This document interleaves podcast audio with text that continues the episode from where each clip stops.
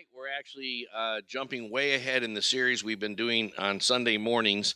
We've been doing a series on Sunday mornings called Eight Essential Elements of the Biblical Christian Gospel Series. And in that series, we're on part 2D this coming Sunday. We just finished part 2C this past Sunday. And if you look at, uh, hopefully, you have a, one of the outlines you have in front of you is called Element 2, the attributes of mankind, or Element 1, the elements, attributes of God. But somewhere, uh, Roman numeral 1 of your outline, or Roman numeral 2, if you have one of those, should be, I got those, are, should be, have the eight essential elements. And we're looking at number 1, the attributes of God. Number 2, the attributes of man. Number 3, the Ten Commandments. And we are making the point that those three are the component parts of anyone's worldview. Because uh, the first thing that everyone asks in a worldview is who or what is ultimately re- real. For a monotheist, for a theist, that is the God of the Bible. Uh, secondly, uh, in a worldview, you ask what is the intrinsic or built in nature of man, uh, which is what we have been, uh, we'll finish up hopefully this Sunday. Then you look at the Ten Commandments, which has to do with how should we treat our fellow man. Uh, Thou shalt not steal implies private property. It implies an economic system. And uh, thou shalt not kill uh, implies societal and civil law. And so, um, you know, the Ten Commandments become the basis and have been the basis in Western culture for civilization. Fourthly, we're looking at the historical narrative of Israel. There are no gospel presentations that I can think of today in America that, that bring that to bear. However, there are no gospel presentations in the Bible that that's not what it's all about. All the presentations of the book of Acts of the gospel are basically stating that God was in Jesus Christ reconciling the world to himself and that Jesus is the fulfillment of Israel, that Israel is the Son of God and Jesus is the Son of God, and Israel is a foreshadow and a type, and Jesus fulfills everything of the Old Testament. And uh, that is a point constantly being made from the Acts 2 first sermon on. Now, uh, there actually is a book on our foundational list by a guy named Scot McKnight called The King Jesus Gospel that attempts to address that issue. So it's not that no one is aware of that issue, but very few. Um, Jesus, uh, number five, Jesus Christ, the solution. That is, he's the judge, the bridge, the mediator. He's the atonement. Uh, eight exchanges made at Easter is a message we give, and uh, so forth. Six, we talk about re- what it means to receive Jesus Christ, uh, which involves two main steps the new birth and conversion. And conversion itself involves two subpoints trusting or, or following, obeying faith, and repentance, turning from and turning toward the following seeking of God and conforming our life to God's will. And then, seventhly, uh, is the first five steps into the kingdom of Christ. And eighthly, is uh, three different ways of maturing in Christ, especially the three tools of grace or the three three delivery systems of grace. So tonight we're jumping down to element seven, the first five steps of entering uh, the kingdom of Christ. And if you look at Roman numeral two on tonight's outline, uh, first of all, on the title, you'll see that this is from a um, a, a, way I did this uh, series many, many years ago before we decided that we really had to put in uh, um, the historical narrative of Israel and expanded it to eight. And I like the number eight increasingly since eight is the number of new birth. And eight, the eighth day of the week is the first day of the week, and Christ rose on the eighth day of the week, and eighth is the number of the kingdom of God, and so forth. So, um, so I like whenever I can work it into be eight points. But in this in, per, in this particular uh, teaching, what we want to take note of is um, all through the Old Testament, there are various foreshadowings of the church. And the church itself is a type of Christ in a body of Christ. In John chapter 1 tells us that Jesus Christ became the tabernacle of God, and it says Jesus tabernacled among us. And so the tabernacle of Moses and the tabernacle of, of Solomon, or the temple of Solomon, I should say, those two in particular have lots of verbiage. You can, if you were taking notes, you could write down Exodus 25, 8 and 9 and Exodus 25, 40, where Moses is told to see to it that he makes everything exactly according to the pattern that was shown him on the mountain. And this is foreshadowing that man is always going to have uh, the tendency to re, remake the church in an unbiblical way. So, God, the need to restore the church, the need to rebuild the church, the need to recover the pattern is always going to be in the church. And there will always be the Ezras and the Nehemiahs who go back to rebuild. In the time of Ezra and Nehemiah, probably only around somewhere between 2 to 3%, maybe 4% of Israelites actually made the trip back to rebuild. Because whenever God is restoring and rebuilding, he, he calls a group of people to be the first wave of that and to reestablish the pattern. And then others will benefit from that pattern. In the book of Acts, chapter 2, there were Hellenistic Jews uh, from every nation in the Roman Empire. 16 of them are listed there. And they were benefiting from something that happened centuries earlier when Ezra and Nehemiah led a troop of, of faithful Israelites back to Jerusalem, back to the city of God, to rebuild the temple of God and rebuild the lifestyle of Israel under the kingship of Christ and under the lordship of God and so forth. And so, uh, to, you know, that's the spillover effect is always in the church. For instance, if you look at the outward forms of biblical worship, it includes dancing, shouting, laughing, clapping, laying prostrate before the Lord, and so forth. Well, uh, 50, 60 years ago, almost no Christians on planet Earth were doing that.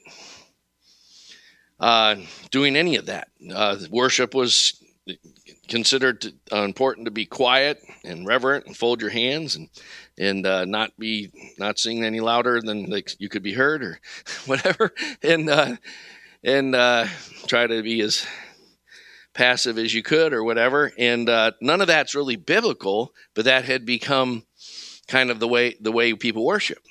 And to this day, uh, in our day and age, you know, as a result of the charismatic movement of the 60s and 70s, you probably won't find a church almost anywhere where you won't see a few people lifting their hands during the worship. Now, when I was a kid, you couldn't find that anywhere except in some Pentecostal churches.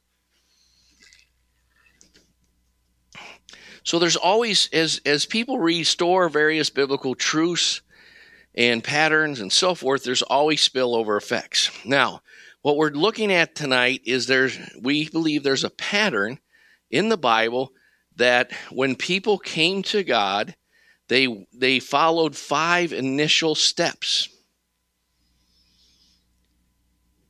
And so that is really what point seven of these eight, or element seven of these eight essential elements is all about the first five steps when you enter the kingdom of Christ. Today in America, we have a view of conversion that at best, most people get introduced to the doorway. Jesus said, I'm the door to the sheepfold. And people uh, stand at the doorway or near the doorway or maybe in the doorway, uh, but very few people venture into the kingdom uh, uh, in the temple of God and the lifestyle of God. So um, these steps are the initial steps you take to begin to, to venture in. Now, um, they include receiving Jesus Christ, which we already talked about. Um, we talked uh, again. It's it that has to do with regeneration, which is also called the new birth, being born again. Uh, it's called being made alive in Ephesians two and other places. Uh, in the King James, the word "made alive" is quickened, and it's the concept that we are born spiritually dead. And Jesus said in John five, "There a time will come when the dead." He's talking about the spiritual dead initially. Will hear my voice, and those who hear it will live.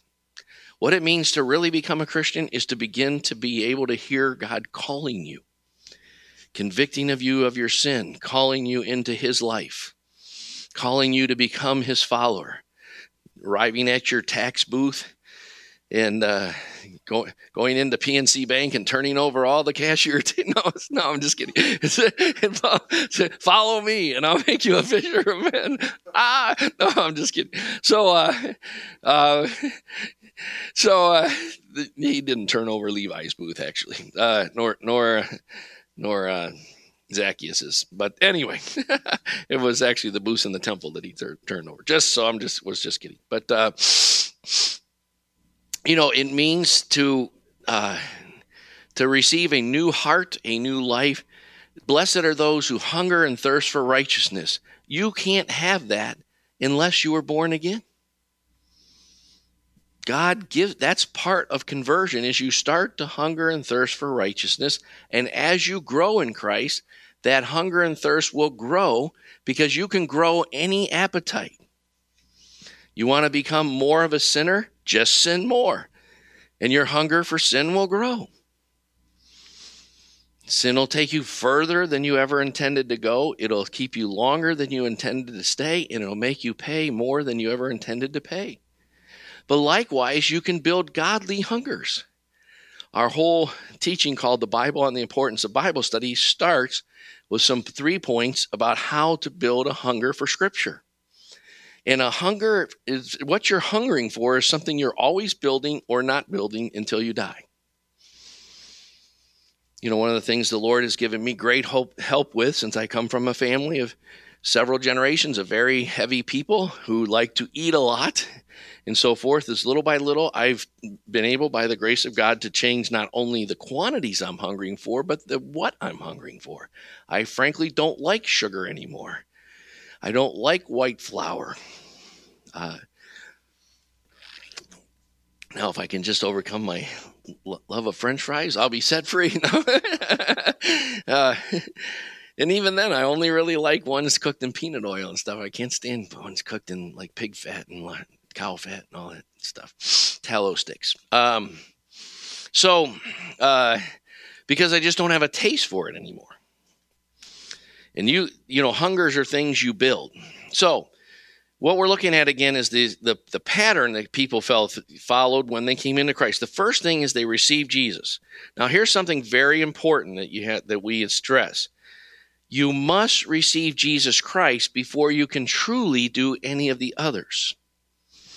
He's the doorway to the sheepfold. If you try to go in through performance based Christianity, or you try to go through a view of Christology such as pseudo Christian cults have, the Mormons, the Jehovah's Witnesses, or so forth, or Jesus is just a prophet like the Muslims, then Jesus says all of those are thieves and robbers.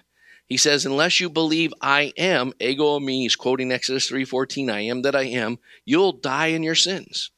Unless you believe that I am, you'll die in your sins. So you must receive Jesus Christ it, it, because you can't go in, you can't climb in the window to get into the kingdom. You have to go through the door. And one of the things that we're always up against in our day and age is it's getting very difficult because of all the religious confusion to find out whether people um, have truly been converted or not or whether uh, their, their issues are sanctification and maturing issues, because after you're born again and after you're converted, you begin to be set apart, sanctified, and you begin to mature into Christ. And where those lines overlap, it's kind of like in the car where, you know, the cold starts with blue and it gets progressively toward light blue to white and, and the hot is red and it gets progressed toward pink and then white and they kind of overlap sometimes the, we have so much confusion in, in spiritual matters in our day and age that the line of where those stop and start has become very blurred for most people. And what's interesting is the vast majority of people who've grown up in so called Bible believing churches that have entered our doors have been, by any definition, false converts and have needed to be converted to the true gospel. So, um, that's uh, that's you know characteristic of our time period. And that's why clear teaching on all this kind of stuff is very important. Now, we would submit that once a person has received Jesus Christ, These other four, the other four of the five, can be done in any order. And in fact, number five, which is to begin to enter a new covenant, kingdom lifestyle, uh, which includes two directions. You know, a lot of people use the analogy of the cross as a vertical and a horizontal direction. Vertically, a person begins that that is being born again and, and converted and begins to progress towards sanctification and maturity. They begin to embrace a lifestyle of daily spiritual disciplines. The first and foremost of which is reading the scriptures, prayer, individual prayer, small group prayer, individual Bible study, small group Bible study, fastings, solitude, out loud praise and prayer. You want to revolutionize your Christian life?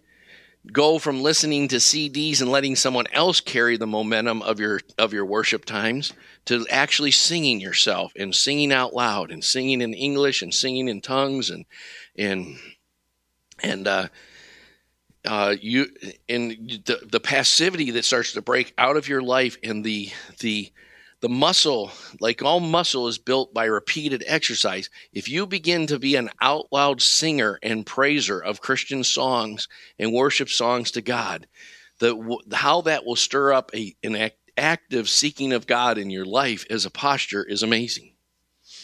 I can think of almost nothing better for a young Christian to do than than uh, learn to sing in the sh- songs of worship and praise in the shower in the car. Just don't close your eyes when you're singing in the car. But uh, but uh, uh, go for walks in the woods and sing songs of worship and praise, or what have you. All right, now, uh, so these other four water baptism, baptism of the Holy Spirit, deliverance and healings, and a new covenant kingdom lifestyle can happen in any order. The, the, we started talking about a new covenant kingdom lifestyle. So let me finish that thought. You can, um, again, the one part of that is the vertical dimension of spiritual disciplines before God. The second part of that is communal disciplines or church disciplines of confessing your sins, getting discipled by an older Christian, the Lord's Day, attending the, putting a high priority on the Lord's Day, uh, and other gatherings of the church throughout the week you know, we could say a lot about that. Now, because of the analogy Jesus uses in John 3, that you must be born out of water the first time and out of the Spirit the second time, most people are actually doing number five at the point where they receive Christ. But nevertheless, reading the Word, let you know John Bradbury sitting right to my right here, uh, who we dearly love. Uh, before he prayed to receive Christ, he was reading the Word. He God was birthing in his heart a hunger and thirst for righteousness. He was wanting to give up his ungodly lifestyle and become more godly. He was, uh, and I, I, would say that he was born again, uh, and then he needed to be converted to uh, to to ceasing his strivings to seek in other words, to trust God for righteousness and to come into a grace based pursuit of God instead of a performance based and so forth. But that was a process in his life born out of being a part of a people that are filled with the Spirit. That's why if, if you're going to lead people to Christ, I don't even bother after a while if they're not coming on our turf. You know, if I'm having Bible studies with people and so forth, but they're not starting to come to fellowship, then I usually conclude God's not drawing them. They'll, they'll like to be around the saints. So, at what point did they? But they're really, if you can get away from this instantaneous view of receiving Jesus Christ, you can also understand as they're coming through the doorway of Christ, uh, they do begin to enter a Christian lifestyle, including uh, wanting to be in fellowship. So, but in a in a sense, you're not really fully a member until you've gone through the covenant door of receiving Jesus Christ in full. To those who received him, John chapter 1, he gave the exousia, the power and authority to become the children of God. And you get you're welcomed into the family through Christ. Now, some of these other things are are are family things that you experience when you come in. So let's look at water baptism tonight uh, out of all of these others. And we're going to start by reading Acts 2 uh, 37 through 42. Now, the context is on the day of Pentecost, they were all together in one place. Acts, that's Acts 2 1. That was the first miracle. Everyone showed up for the meeting. That, and, and it is kind of amazing. We've actually had a few times where no one was missing on a, on the Lord's Day, and the meeting is always way more anointed. but, uh, because, like, it, to get everyone to show up for the meeting shows that everyone is prioritizing something important. And uh, so that's the first miracle. They were, in the King James it says they were all together in one accord. Now a Honda Accord, I don't know how 120 people fit fit into one accord, but uh, but they did. But uh, that's an overly literal translation. That's kind of like how they do Revelation nowadays. One Honda Accord. No, they were all together in one accord. And uh, the Holy Spirit descended, tongues of fire, mighty wind, all that. They all began to speak in tongues as the Spirit gave them ability to speak. Verse 4. And all these people come rushing up who were in Jerusalem for Passover. Uh, for, I mean, for Pentecost and the Feast of Booths. And so they, uh, you know, they, they accuse them of being drunk I love that the first line, the first line of any Christian sermon of all of all time was these men are not drunk as you suppose. For it's only nine o'clock in the morning. I'm like, things have got to get better from here on out. you know, like, what a start. And then uh, from there, he preaches basically a, a, message where he says, You guys have been anticipating uh, uh, Emmanuel the Lord with us, Yahweh with us, and you've been anticipating Mashiach, or in the Greek, Christos, it didn't occur to you that these were actually going to be one and the same pe- people. But God has now made it manifest that Jesus is both the Lord you've been looking for and the Christ you've been looking for. And they, uh, he did such a powerful job of it that they all realize it. And they go, everything we've been grown, grown up hoping for, we killed them. It's kind of like a churchgoer who really has nothing really going on with God, which happens all the time, getting their eyes open to the fact that, oh my gosh, I've gone to church all my life, but I'm actually using it to run from God. And these guys realize they've, they, that they've killed the very hope that they've been waiting for and so in verse 36, it says they were pierced to the heart or cut to the quick in the King James, I think. Uh, they and they, uh, you know, and remember the angel had told Mary that what part of the ministry of Jesus would be that that a sword would pierce her own heart to the end that the thoughts of many heart would be revealed. Their thoughts are revealed. Hebrews 4:12 talks about the how the word of God is able to judge the thoughts and intentions of our heart. The word of God just cuts them and they say, What must we do? That's when people are really ready to hear the to, to receive Christ. When they're basically willing, they're saying, Okay, what must I do? When they're not fighting your counsel or doing some other counsel or doing whatever they want to do anymore, they're when they're basically saying, Okay, I'll sign. Where do I sign? and and you you almost want to say like don't you want to read the contract first no i don't i'll just sign because you know you're going to be reading the contract the rest of your life anyway.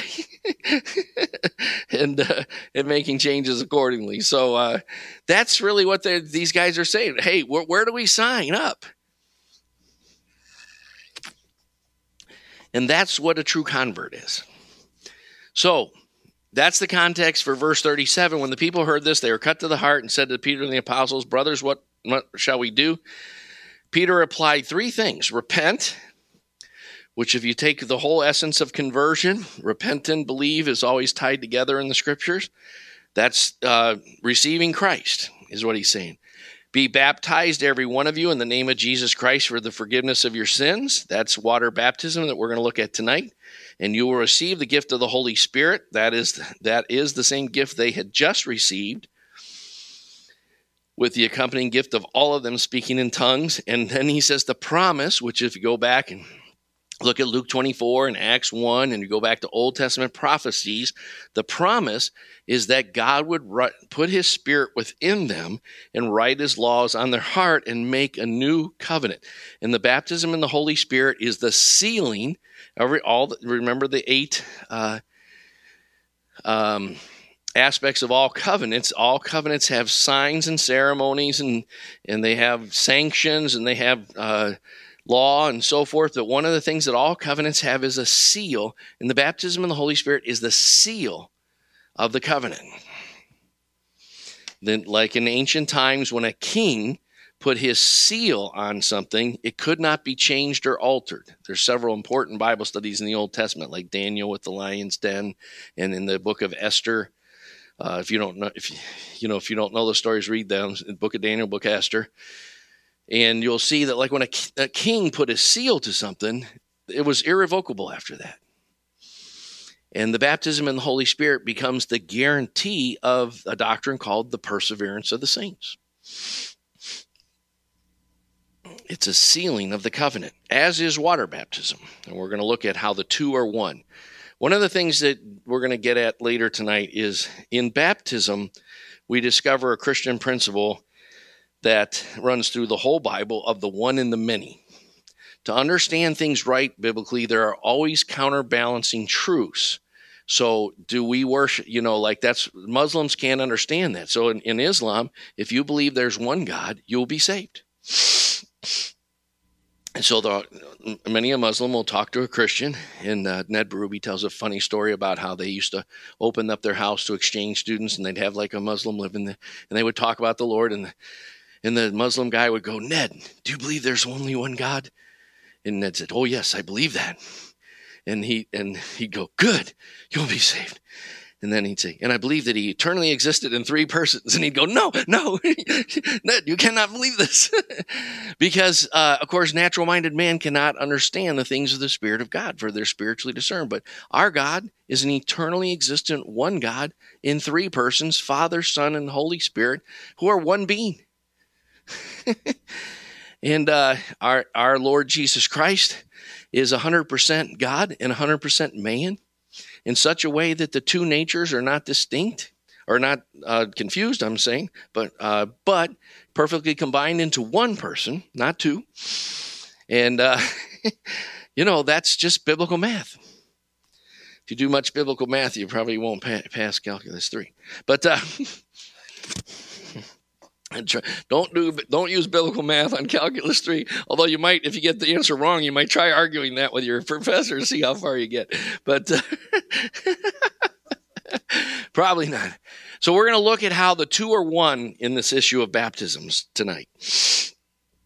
Uh, and of course, after they did these three steps, um, he warned them and pleaded with them, "Save yourself from this corrupt generation." This is not about all corrupt generations every prophecy in scripture has multiple fulfillments but so in a sense it, it's an warning to get to get delivered from the world. But this he's saying this was a particularly corrupt generation and jesus had prophesied in matthew 24 and 25 and in mark 13 uh, he had prophet that of course those hadn't been written yet, but they, but he had already, Jesus had already spoken them in his famous Mount Olives uh, discourse or sermon, and he had basically said, This generation will not pass away until all these things are fulfilled. And God was bringing the full wrath of God upon his natural people, Israel, and birthing a new Israel of God. And this was the beginning of that. And he's saying, leave the perverse generation of Israel and come join the perverse generation, the non perverse, I'm sorry, the sanctified generation almost blasphemy, uh, of Christ and j- join the real family of God, the real covenant nation of God. So, and then uh, notice after this, those who accepted his message were baptized. Uh, that is water baptism, and about 3,000 were added to that number that day. I believe they were also baptized in the Holy Spirit, and that's uh, and they devoted themselves to the apostles' teaching, the breaking of bread, fellowship, breaking prayer. There was a lifestyle among them. This is that point five, a new covenant kingdom lifestyle. And everyone was filled with awe, and many wonders and miraculous signs were done by the apostles. And in verse 47, God added to their numbers day by day those who were being saved. And this is how it should be. Now, let's start by, as we look at uh, the, the word baptism in the New Testament, what does it mean? Now, primarily, baptism means to dip or to immerse. Now, however, this is a point that a lot of people, we're going to talk about believers' baptism versus infant baptism later tonight. And a lot of people make the point, uh, and we're going to talk about modes of baptism. So a lot of people are basically saying you have to be baptized by immersion. Um, but look, look at Matthew 15, 2 when it says, Why do your disciples transgress the tradition of the elders? For they do not wash their hands when they eat bread. The word there for wash is baptism. And even in Hebrews 16, 1 and 2, or Hebrews 16, Hebrews 6, 1 and 2, I got to quit stumbling over my words tonight. Hebrews 6, 1 and 2, uh, when it's listing six foundations of the faith, the first is repentance from dead works. The second is faith toward God. The third is instruction about baptisms. The Greek word is plural. We'll look at that in more detail later. But the New American Standard, the, probably the most literal of, of, of all English translations, translates that word washings. And so, um, again, our view would be we're going to look at the mode of baptism. We baptize by immersion, but we wouldn't fight about it. And we would say there's definite times when you should then when you can pour water over someone's head, such as when they're di- you lead them to Christ on their deathbed in the hospital. Are we going to say, uh, gee, they weren't baptized by immersion? So, uh, you know, well, that might not have been practical as you lead them to Christ in their last moments of their life. So, um, we'll look at that in more detail as we go. But the, in general, the word baptize means to submerge, dip, or immerse. It can be translated wash, but in any any case, it even if it is wash, it's a thorough thing. The the the actual the the the the, the, the, the Pharisees and the elders of Israel, and they they actually would dip the pots and pans in water. And so the, the, the most literal meaning is to dip or to immerse. Now, um, we'll get back to whose name and what formula at the end. But what I want to get into first is five biblical reasons or understandings of why why should we get water baptized upon receiving Jesus Christ. Now, by the way, I want you to understand something that in the New Testament we see primarily people getting water baptized upon their receiving Jesus Christ immediately. You see that over and over. You see that in Acts 2, Acts 8, Acts 9, Acts 10, Acts 16, Acts 19, etc. There's seven examples of people being water baptized immediately upon their trusting in Christ in the book of Acts. People who are aware of church history will real, begin to realize that as early as the second century, the church began to require a catechism process before they could get water baptized. And uh, your average fundamentalist would say, see, that's when they left the biblical pattern. And believe me, I do believe the New Testament is is the primary pattern. But I want to, whenever something differs in church history, I want to say why. And uh, this is really what began to happen in the early church most converts came out of three groups of people. One, Jews who are already Yahwehist and already live in the Ten Commandments, and upon their profession of faith in Christ, like Paul, began to totally live the Christian lifestyle. Paul went from a hater of Jesus to a follower of Jesus, preaching Jesus in a three day period. Right? One three day long experience, and he became uh, a proclaimer of Christ. And and and it was so quick that when he went back to Jerusalem, the Christians were afraid to associate with him. They'd heard that this had happened to Paul, but they weren't quite trusting. They thought maybe this is like he's infiltrating us as a secret agent, and he's going to really kill us. Right? Remember? says that in the book of Acts. I, I mean, I kind of modernized it a little bit, but uh, this doesn't say he's going. to, But they were afraid of him. So, um, um, in why did they start doing this? Well, again, the first group of converts was usually uh, Jewish people.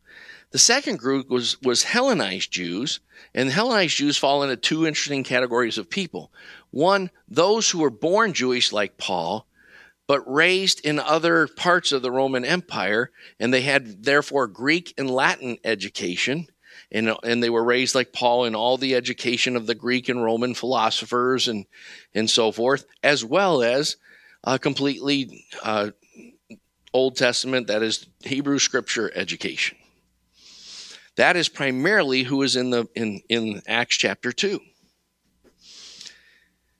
But there was a second group of Hellenized Jews, which were people who were not born biologically Jewish, but had converted to Jewish, Judaism. And that actually began to happen after Alexander the Great in approximately 333 BC. Uh, he went on a 10 year conquering campaign uh, that interestingly conquered all the way to what's today India, all the way to what's today Libya, uh, all through the Middle East, and all of uh, all of the Greek peninsula and so forth. Conquered a lot of the known world at that time in a ten year period. And then uh, he actually uh, died of syphilis at age 30 because, like so many, he could conquer the world, but he could not conquer himself and uh, in his own appetites. And so, um, lesson, you know, a great history lesson for us all.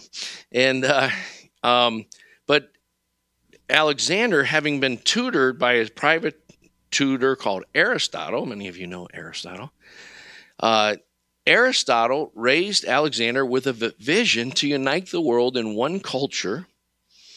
And so he, they had a, uh, they were the first uh, conquerors to put this in mass force. They allowed each nation to keep their own language as long as they also learned Greek.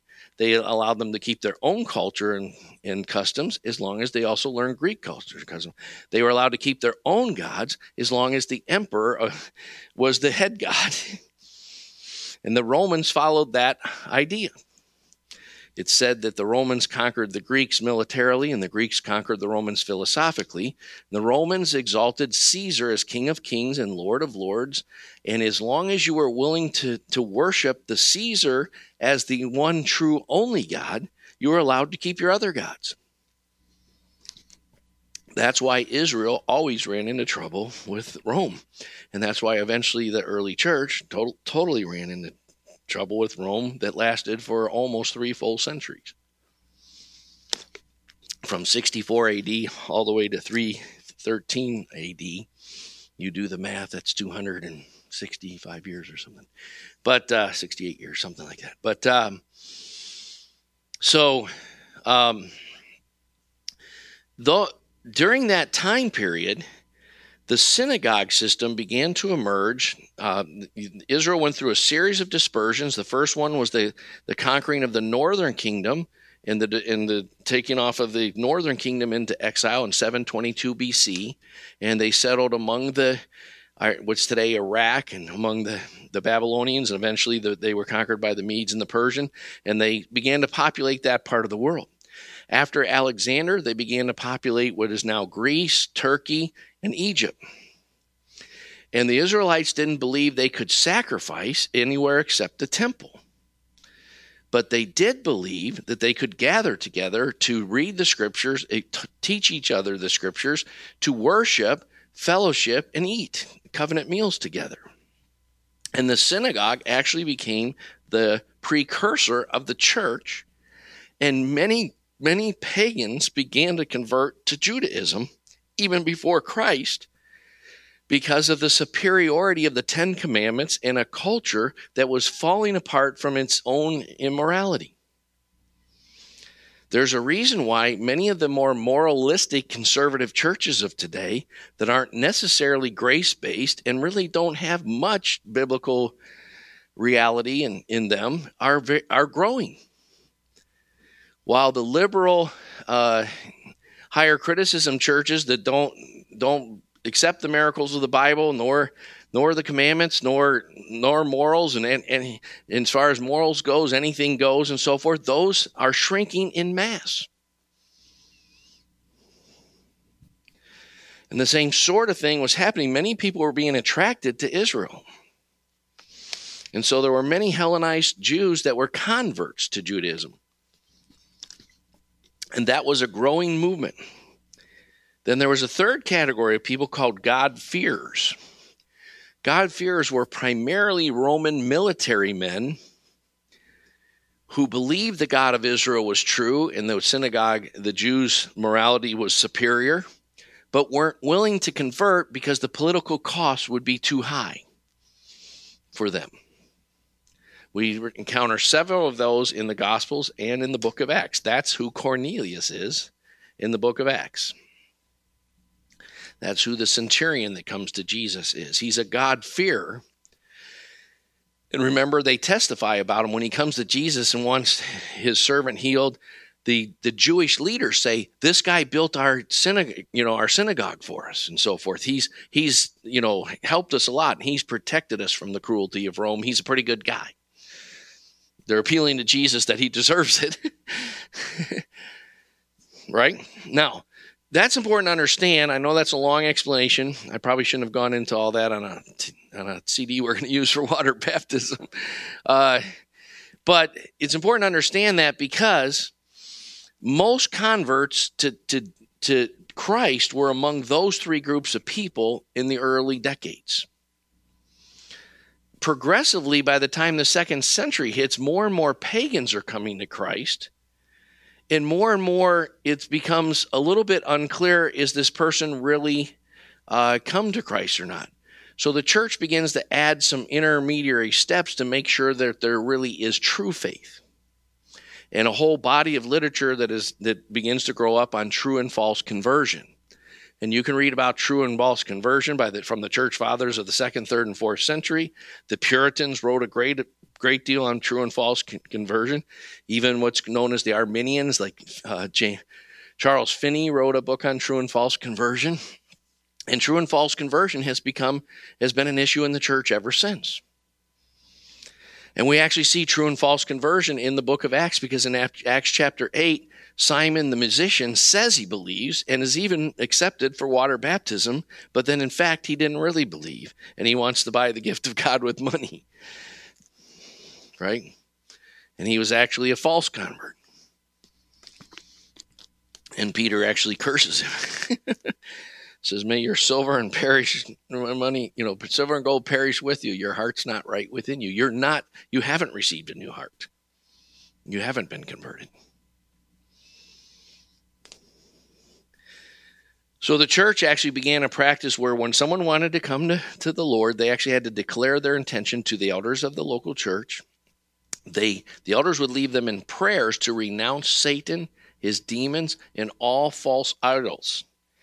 They had to d- agree to give up all sexual immorality, all idol worship, including emperor worship, including uh, being a liberal politician, you might say, in our day and age, including believing the state can save you and that the government should plan the economy and so forth. That would help a lot. But, uh, and, uh, uh so, um, so just so you know that that's something that that is an issue and has been an issue. How do we make sure that people who are getting like in a lot of evangelicalism today, there's sort of a get a notch on your belt uh, mentality. And so you're wanting to pray the sinner's prayer with as many people as possible, irrespective of how much they're under conviction and so forth.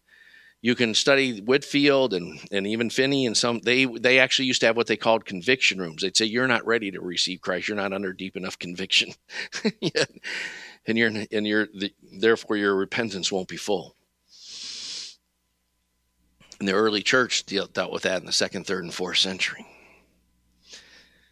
Uh, also, they would lead them in prayers, renouncing Satan and his kingdom, and and all these things, and that became part of the the baptismal prayers.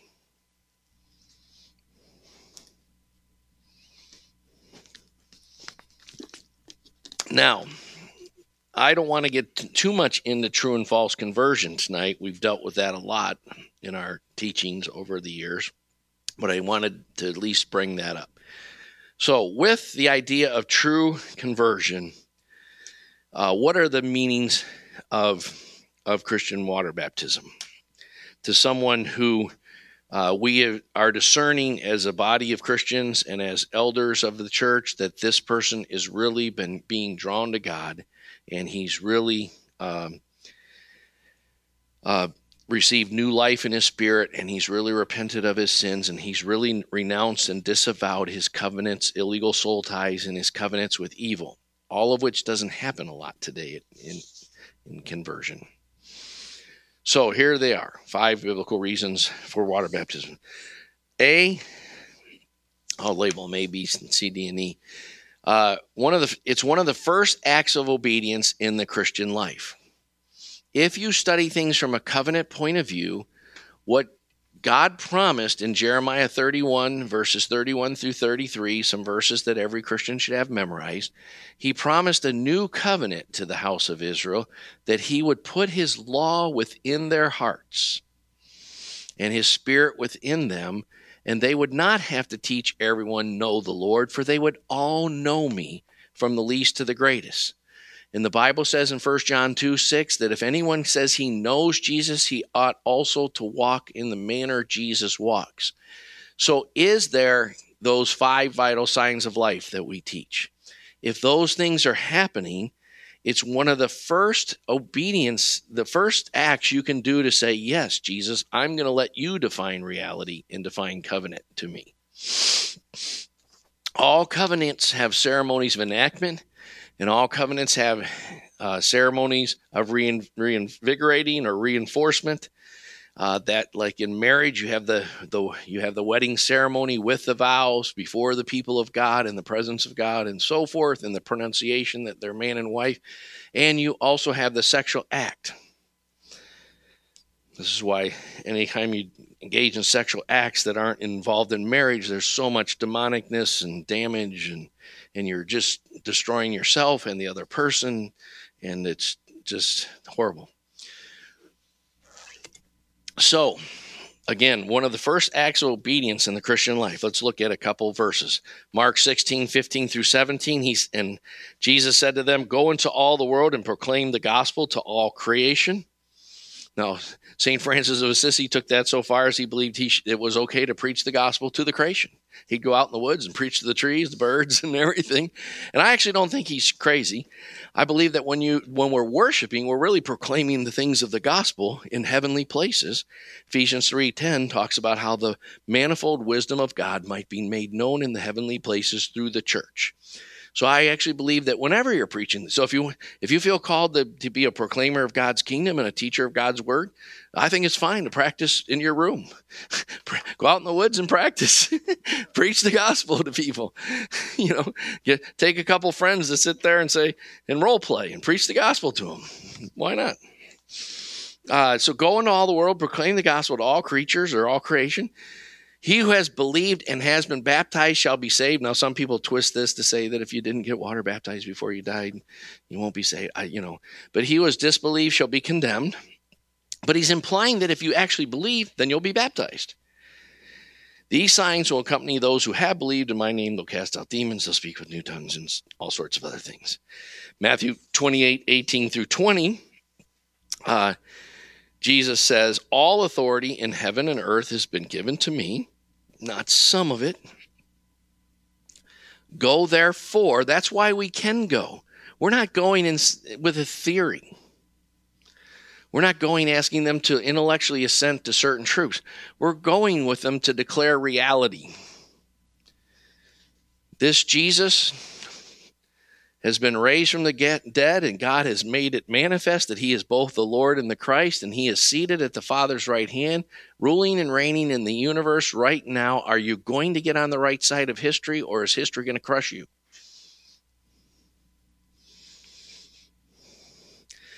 Go, that's a different gospel, isn't it? uh, that's the real gospel. So if um, you can flee from the wrath of God in Christ. So go therefore into all the world and make disciples of all nations. Uh, if it's not too inconvenient, you might want to consider possibly baptizing them in the name of. This, is that how it reads? I, I, I forgot that's the modern translation. Uh, baptizing them in the name of the Father and the Son and the Holy Spirit, teaching them to observe all that I commanded you. And lo, I'm with you always unto the end of the age. There's an old joke. That's why some people are afraid to fly because Jesus only said, Lo, I'm with you always to the end of the age. But uh, he didn't say hi. But uh, that's a stupid old joke. But uh, in any case, um, I wonder if sometimes we'd have less of a sense of God being with us because he says, I'm with you to the end of the age in the context of fulfilling the Great Commission. You want to you look at any church that's starting to dry up in its zeal, in its worship. If there's less anointing on the worship and praise, there's less anointing at the prayer meetings, there's less people willing to come to the prayer meetings. It's because they've lost the focus of fulfilling the Great Commission together as a people. That's how Christianity died in Europe when it lost its thrust for evangelism, it, it crumbled in a few generations. And American Christianity is at that crossroads right now. English Christianity and American Christianity birth, birthed the worldwide missions movement. And I would argue that we exported our reductionist, unhealthy, uh, dispensational, neo Gnostic, uh, wrong wrong in so many ways Christianity to the world, but at least we were doing it. and uh, and at least there Jesus has promised to be with us if we're doing that. Acts 8, 34 through 39 is a great verse. The youth eunuch, the Ethiopian eunuch who Philip is, you know, he's reading Isaiah 53. Talk about getting us, uh, you know, and when uh, when Cal Ripken broke the record of the most games played in a row, the pitcher uh, that night threw him a nice, easy one so he could hit a homer, and that's a common practice in baseball. I mean, the uh, uh, et cetera. So, um, you know, it's interesting that God takes this Ethiop takes Philip and he puts him down by this Ethiopian court official, and the, the guy's reading the Old Testament. He said, What is he reading? He's reading Isaiah 53, probably the easiest chapter of the whole Old Testament to preach Christ out of. And uh, throw him a, God gave Philip a soft one. Philip hit it out of the park. So uh, I'm just adding a little color to your inter- interpretation there. But uh, the eunuch answered Philip and said, Please tell me, of whom does the prophet say this? Of himself or someone else. Then Philip opened his mouth, and beginning from this scripture, that is Isaiah 53, he proclaimed Jesus to him. And they went along the road, they came to some water, and the eunuch said, Look, water. What prevents me from being baptized? Now, it's not even clear if, if Philip said anything about water baptism. I actually suspect that because he'd been in Jerusalem a while, he knew the Christians were doing that. One of the signs of true conversion is people start asking you, When can I get water baptized? And start bugging you and sending you a text. Can I get baptized? you know, uh, and Philip said, well, if you believe with all your heart, you may. And he answered and said, I believe that Jesus Christ is the Son of God. And he ordered the chariot to stop. And they went down, both went down in the water, Philip as well as the eunuch, and he baptized him. When they had come up out of the water, the Spirit of the Lord snapped Philip away, and the eunuch no longer saw him, but went on his way rejoicing. Guess that ended that meeting. But, uh, uh, but the point remains one of the first acts of obedience in the Christian life. I've uh, n- never seen uh, water baptism where the guy who did the baptizing disappeared after afterward, but but uh, but as long as the water baptism was concluded, then that will conclude our service for today. That'll conclude our baptismal service for today because the baptizer guy just left. All right, so uh, B, it's the practice of the early church. Now, there's nine examples in, from the book of Acts. Um, I misspoke and said seven earlier. I forgot uh, out of date here. And they all happen soon after conversion.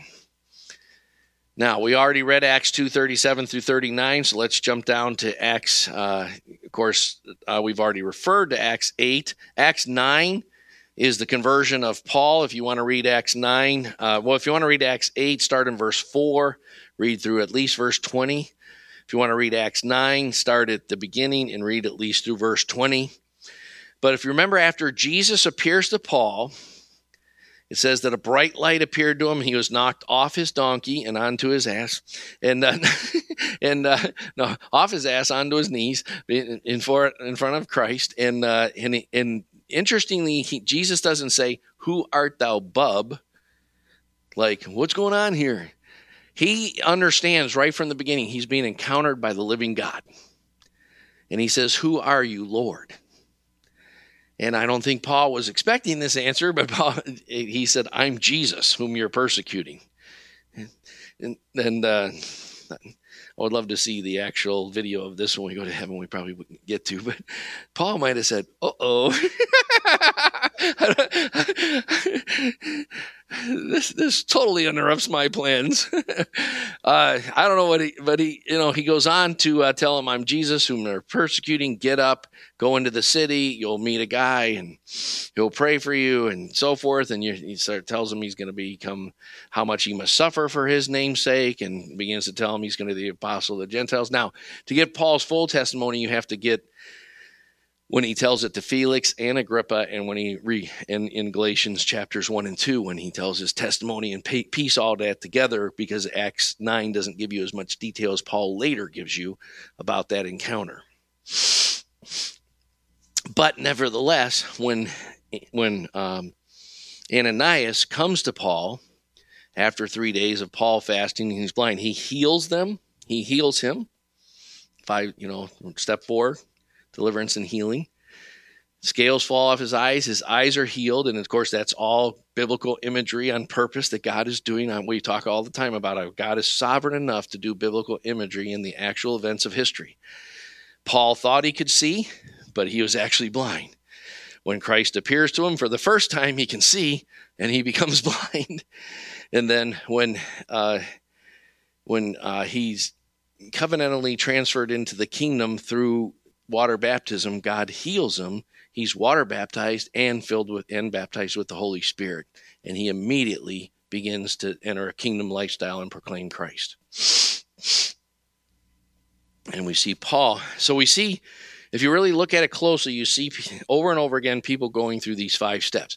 Acts 10 44 through 48 is a great one. It says, While Peter was still speaking these words, the Holy Spirit fell upon all those who were listening to the message. Of course, this is Cornelius and the Gentiles. All the circumcised believers, that is, the Jewish believers who came with Peter, were amazed because the gift of the Holy Spirit had been poured out. So it's interesting that this phrase poured out. Uh, well, if you study the doctrine of being baptized in the Holy Spirit, the scripture only says baptized seven times in the New Testament, but it says poured out and filled with many times. And poured out um, is what happens in in you know that some Christians actually baptize by pouring water on you. And, uh, and I always tell people if you're an immersion baptizer, you can get immersed from above. You can stand in the water and we'll dunk you in. That's how we do it. Or uh, I can also I can hold you under Niagara Falls and you'll be baptized from above and it'll be poured out on you. Uh, of course, I am not very strong, so I'll probably let go and you'll be killed, but at least you'll be going to see Christ. But uh, immediate delivery. But uh, no, uh, but you know, so um, poured out the Holy Spirit had been poured out on the Gentiles also, for they were, he- how did they know? For they were hearing them speaking with tongues and exalting God. That's how they knew.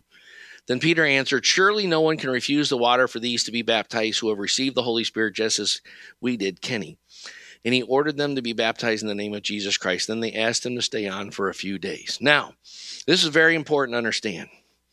In this case, baptism in the Spirit precedes baptism in water. And you might ask, well, why? When there, in the other cases, baptism in water uh, happens first. First of all, remember that it can happen in any order, but receiving Jesus Christ has to happen first.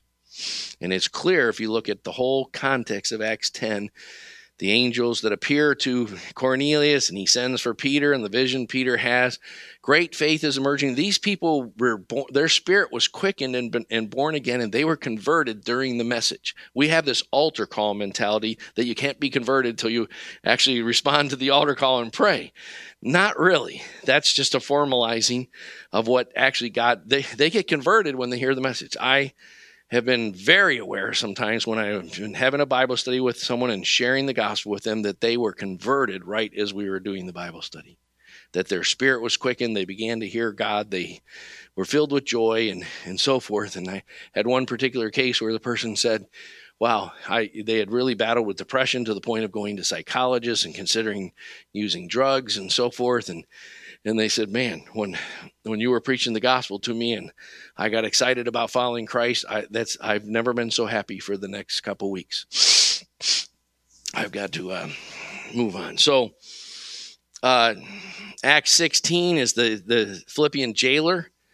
Uh, I probably should should basically finish Acts 10 real quick. Um, the point is this: um, I believe God sovereignly baptized him in the Holy Spirit because the New Testament apostles saw the the the evidence of being baptized in the Holy Spirit for they heard them speaking with tongues and exalting God. And I sad to say, but a religion can uh, can put powerful blinders in our life. And Peter, the greatest apostle in the church at that time, Paul is just beginning to to walk with God and so forth still has no room in his thinking that this message of the kingdom is for everyone. They were able to kind of they sent Peter and John to see what what uh, was happening in in Samaria, and they were kind of say, well, you know, the Samaritans are sort of half biologically Jews and so so forth. But now God is moving among people who have no biological heritage with Abraham. And the Jews actually had so missed the, the whole message of the Old Testament about the coastland and the Gentiles and the nations and so forth, a major, major idea of the Old Testament they had didn't have in their reference point. Now, if you've studied much about Bible believing fundamental evangelical Christianity in our day today, it probably won't surprise you that Bible believing Christians can be missing big, big, big parts of the whole message. And so God sovereignly baptizes them in the Holy Spirit because, as we're going to see, baptism in water and baptism in, in the Spirit are two baptisms that are one, and they are a covenant ceremony.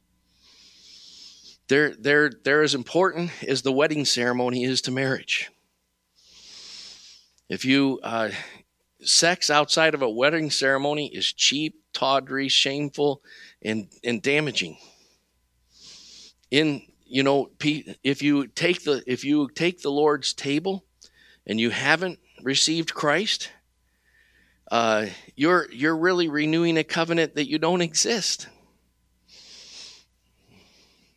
And paul says that that that the reason some of you are sick and some of you are dying is because you're eating the lord's table in an unworthy manner. And what makes you worthy is trusting in christ we don't come based on, I had a really holy week this week. I read a lot of Bible and feeling really good about my Christian walk and so forth.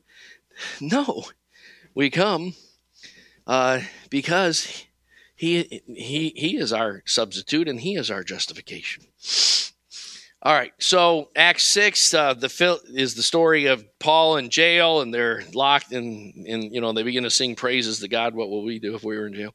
Um, and they're worshiping, and the earthquake happens, and and the Philippian j- jailer is going to kill himself because in in uh, that culture, if you lost a prisoner, they would execute you. So he's basically uh, going to execute himself. And uh, Paul stops him from doing that, leads him to Christ. And that very hour, in the middle of the night, they got water baptized. Because Paul was saying their conversion's genuine. And as a representative of Christ, I'm putting my seal on this and I'm allowing them to be water baptized. Which leads to the third thing. The th- point C water baptism is public identification with Jesus and his people. Now, I don't have time to read Romans 6, but Romans 6 gives us quite a bit of the meaning of, of baptism. and how we are we are to reckon ourselves as dead to sin but alive to God through through our entering the death, burial, and resurrection of Christ. Jesus said, If you're ashamed of me and my word in this sinful and adulterous generation, I'll be ashamed of you. But if you confess me before men, I'll confess you before my Father. And water baptism is the one of the first ways you can confess Christ before men. And I always say if you can't do it through in front of a bunch of uh, church members that are rooting for you, how are you going to do it at work or wherever else you're challenged? I like having water baptisms at public places like lakes and rivers and so forth because there's always a few unbelievers around, and I, I kind of like the thing that they're looking at. What, what are those weird people doing? like, we're loving Jesus. You want to join us? Come on. uh, we got really good chicken afterwards, and I always like to combine water baptisms with picnics whenever possible. But because uh, it's a celebration, it's a covenant celebration. Whoever gets water baptized should be first in line for hamburgers. Uh, so Colossians 2:12 says, "Having been buried with him in baptism, in which you were also raised up with him through faith in the working of God who raised him from the dead." 1 Peter 3:21, corresponding to them, that baptism now saves you, not the removal of dirt from the flesh, but baptism is an appeal to God for a good conscience through the resurrection of Jesus Christ. Before we come to Christ, part of what needs to be restored is our conscience is defiled. And it bothers us about things it shouldn't bother us about. And it doesn't bother us enough about things that God majorly cares about. And what part of what you're saying in receiving Christ and, and appealing, seeking God and spiritual disciplines and in water baptism is cleanse my conscience. Wash me, and I shall be whiter than snow, as Isaiah said. Isaiah 1. Public identification with Jesus. Fourthly, biblical imagery. Now, uh, all through the Bible, God does things in history to foreshadow the things that he does in Christ in 1 Corinthians 10 1 and 2 says, I do not want you to be unaware, brethren, that our fathers were all under the cloud and all passed through the sea, and all were baptized into Moses in the cloud and the sea. Moses talks about how he's a foreshadowing of Christ, and God will raise up a great a prophet, and you will listen to him. And then he says, It shall come about, this is very important. Moses says, It'll come about that whoever not listen to that prophet will be cut off from his people. That's exactly what happened in the destruction of Jerusalem in 67 to 70 AD. Whoever had not received the message, God gave Israel one final generation in Christ and the apostles, and they chased the apostles from city to city and hounded them and persecuted them and killed them, and God cost made them pay we have we have a view of God that doesn't take sin very seriously or God's holiness very seriously in our culture, and that is is costing the church. That's why our churches are lukewarm and everybody's compromised and so forth. You know what? God will kill you. in, in love, of course. He chastises every son he receives. The difference for a Christian is we pass out of a judgment of condemnation and, and, and wrath into a judgment of sanctification and discipline and chastising. Right? Spare the rod and spoil the child. God wrote that. And God does that faithfully in our Christian life. Okay? So, again, uh, for you can, there's a couple other scriptures you can look at there. First Peter 4 and Second Timothy 2. Uh, but biblical imagery, Exodus 14. Exodus 14 is all about, you know, Exodus 12, the Passover lamb is about is a foreshadowing of receiving Christ. He's John the Baptist calls him the Lamb of the of God who takes away the sins of the world. Right after the the the Passover, where God slays all the firstborn of Egypt, which is symbolic biblically, the first, the tithing is symbolic of the whole. When you tithe your money to God, you say, Lord, you are my Lord. Uh, all of all of whom I am belongs to you. It's all your money. Help me steward the rest wisely. When you, uh, the, they dedicated the firstborn to say, all the family is God's family, and so forth. Um, I may have to make a separate CD for some of the four issues that I want to get to. Uh, but in any case, in fact, I think I'll do that. So let's look at 1 Peter 4 1 through 5. But in Exodus 14, remember, uh, so after after they begin their journey with God, which is is symbolic of being born again, and God forms the, them into one nation, the nation the Bible's never as individualistic as modern Christianity. The nation goes through uh, the Red Sea, right? And when Pharaoh and his horses try, they are drowned. Right? So, uh, and water baptism is basically saying, I'm leaving illegal soul ties behind. I'm leaving my sins behind. I'm leaving all my covenants with the world, the flesh, and the devil behind and they're not going to be able to follow through the they're not going to be able to chase me through the cross of Christ to the other side. It's beautiful biblical imagery. 1 Peter chapter 4 uh, 1 through 5 Therefore, since Christ has suffered in the flesh, arm yourselves with the same purpose, because he who has suffered in the flesh has ceased from sin. Baptism is about ceasing from sin so as to live the rest of the time in the in the flesh, the rest of your life, no longer for the lust of men, but for the will of God. For the time already is past is sufficient for you to have carried out the desires of the Gentiles, having pursued a course of sensuality, lust, drunkenness, bars and all that, carousals, drinking, parties, and abominable idolatries. You've you've already lived, you know, most of us have already had our share of that, is what he's saying in in all this, they are surprised that you do not run with them. They're like, dude, why don't you want to get high anymore? Uh, in the same excess of dissipation, dis, dissipation. Dissipation means the, the same excess of wasting your life. What's amazing to me is I'll meet guys that are 20, 25, 30, 40, 55. Uh, you know, I'm, and it's amazing that in certain areas of their life, they'll be like a little kid because their their life is just being wasted. Um, and they so and they malign you and say like, "Hey man, why don't you want to go party with us anymore?"